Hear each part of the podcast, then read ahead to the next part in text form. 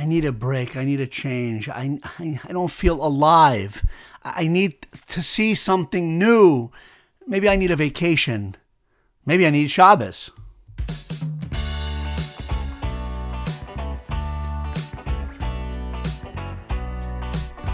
Rabbi E in three, two, one. Shalom, everybody, and welcome to Rabbi E in three. I'm Rabbi Yosef Edelstein, Rabbi E for short, and this podcast is a short burst of Jewish wisdom to elevate and illuminate your life. I want to talk about Shabbat, Shabbos, the day of rest. Why now? Well, it's a great topic to talk about all the time, and it's never more than six days away, right? But it does also happen to be in this week's Torah portion of Yisro from the book of Exodus, which describes the revelation at Mount Sinai and the giving of the Ten Commandments, the fourth of which is remember and guard the Sabbath day to make it holy. But I don't want to focus so much on the concept of Shabbos, the many lessons, the deep layers of meaning, the importance of Shabbos to our people throughout history. I want to share with you how I, Rabbi E, feel on Shabbos. I want to convey a little bit of my actual experience of observing Shabbos. I didn't grow up in an observant home. I started keeping Shabbos in my 20s after a very dramatic and transformative trip to Israel long before birthright. That'll be the subject of another podcast episode, I hope. But since then, I've been keeping and loving Shabbos. Can't leave home or be home without it. The actual list of things I do on Shabbos does not sound very exciting pray, eat, speak, sleep, study Torah, eat, sleep, talk, walk, nap, pray, eat. Yeah, right. But I'm sharing the feelings. I walk home from shul on Friday night. Same old street, same old neighborhood, but it's more beautiful. It's more vivid. I notice things in more detail. I come into our home, which we've lived in for 16 years, same home, same old dining room, bookshelves as always, but it's more beautiful. It's more vivid. It's infused with something more, a greater energy, a greater warmth and light. The Shabbos candles certainly help in that regard.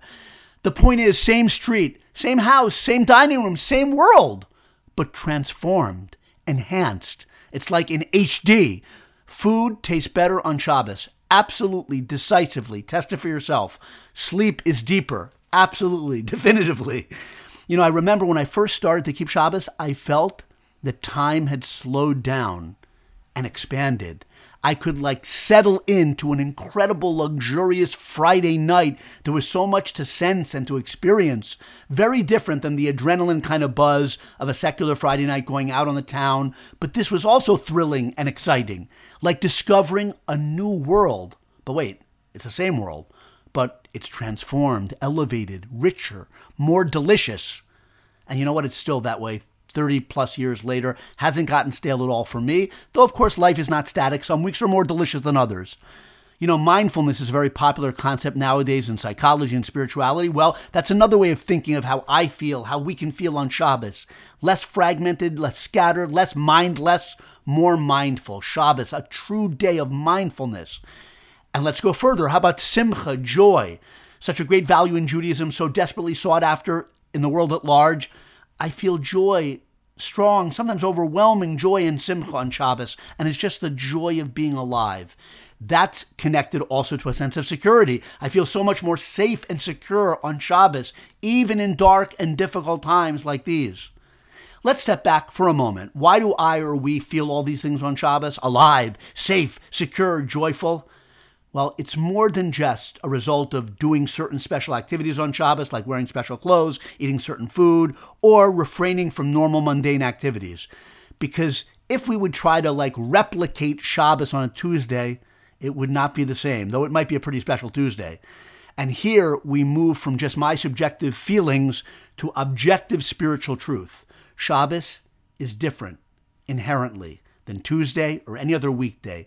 It's infused with Kedusha, holiness, sanctity, spiritual illumination. As the Torah says in this week's portion, God blessed the Sabbath day and made it holy. Blessing and holiness, that's a metaphysical reality.